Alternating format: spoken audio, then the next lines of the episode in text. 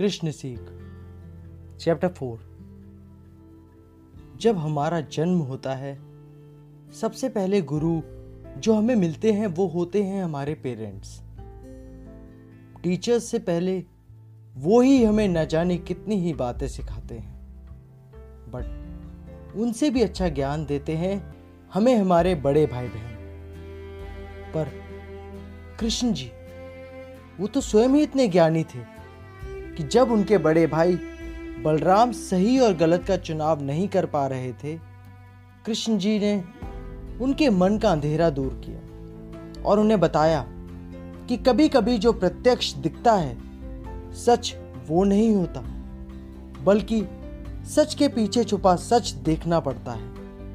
उन्होंने उन्हें ज्ञान दिया, दया और करुणा का।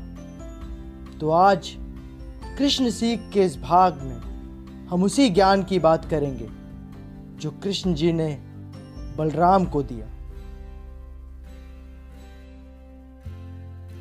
कहते हैं ना, जैसा बच्चा बड़ों को देखता है करते हुए, वो भी वही करता है। उसी तरह, जो कुछ भी प्रजा देखती है अपने राजा को करते हुए, वो भी वही करती है। जब से कौरवों और पांडवों के बीच द्यूत क्रीड़ा का खेल हुआ था और जिस तरह युधिष्ठर ने अपनी पत्नी द्रौपदी को दाव पे लगा दिया, उसी तरह अब सारी प्रजा उसी तरह का घिनौना खेल खेलने लगी थी। एक बार जब बलराम कृष्ण जी के साथ कहीं जा रहे थे, उन्होंने रास्ते में इसी तरह का अन्याय होते हुए देखा तो उन्हें बहुत गुस्सा आया। वो धर्म के बचाव के लिए उस आदमी को मारने लगे, जिसने अपनी पत्नी को दाव पे लगाया था जिसपे कृष्ण जी ने उन्हें समझाया कि एक को मार के क्या होगा। ये बुराई तो अब सारे समाज में फैल चुकी है। इसका अंत इस तरह संभव नहीं है। तब बलराम ने कृष्ण जी से कहा कि ये सारी गलती सिर्फ़ युधिष्ठर की है। न उसने अपनी पत्नी को दाव पे लगाया होता, न यू भरे दरबार में द्रौपदी का अपमान होता, और न ही लोग उसी राह पे चलते। बलराम ने कहा कि सिर्फ़ युधिष्ठर की वजह से ही द्रौपदी का अपमान हुआ है, और आज उसी की वजह से युद्ध की स्थिति आ गई है कौरवों और पांडवों के बीच। इस पर कृष्ण ने बलराम को समझाया, नहीं दाऊ, द्रौपदी का अपमान युधिष्ठर के कारण नहीं हुआ। उसको पीड़ा युधिष्ठर के कारण नहीं पहुँची, बल्कि सबके अडिग व्यवहार की वजह से पहुँची। उस दरबार में सबने अडिग प्रतिज्ञा ले रखी थी। युधिष्ठर ने अपनी बात से ना पलटने की। भीष्म पितामह ने हमेशा कौरवों का साथ देने की, और बाकी सब भी अपनी किसी न किसी प्रतिज्ञा से बंधे हुए थे। अगर उस दिन किसी एक ने भी अपनी प्रतिज्ञा तोड़ दी होती तो इतना बड़ा अधर्म नहीं होता। तब बलराम ने कृष्ण जी से पूछा, कि प्रतिज्ञा तोड़ना अधर्म नहीं है क्या? इस पर कृष्ण जी ने उन्हें समझाया कि धर्म एक वृक्ष है और प्रतिज्ञा उसकी शाखा। लेकिन उस धर्म नामक वृक्ष की जड़ तो करुणा और दया ही है।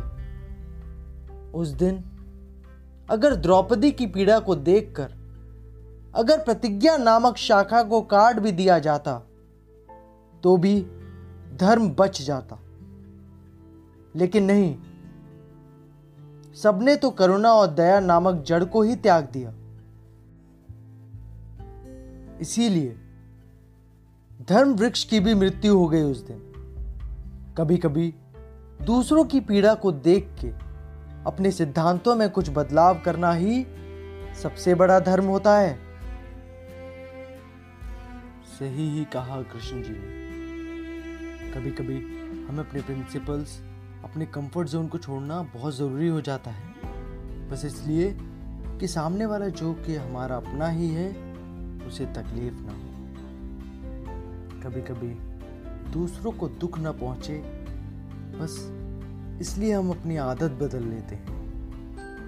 इसे ही कंपैशन कहते हैं, करुणा कहते हैं।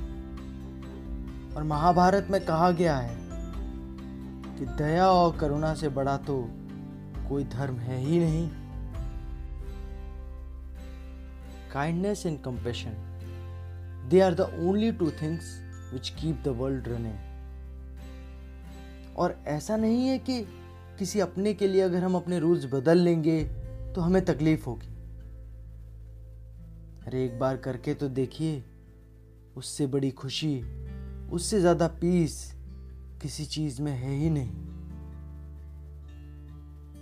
जब हमें पता चले कि हमारा अपना हमारी वजह से खुश है, दूसरों को खुशी देने के लिए, उन्हें दुख पहुँचने से बचाने के लिए कभी कभी बहुत ज़रूरी होता है कि हम अपना रिजिड बिहेवियर छोड़ दें।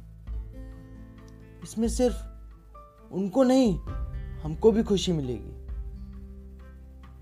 शायद उनसे भी ज़्यादा खुशी।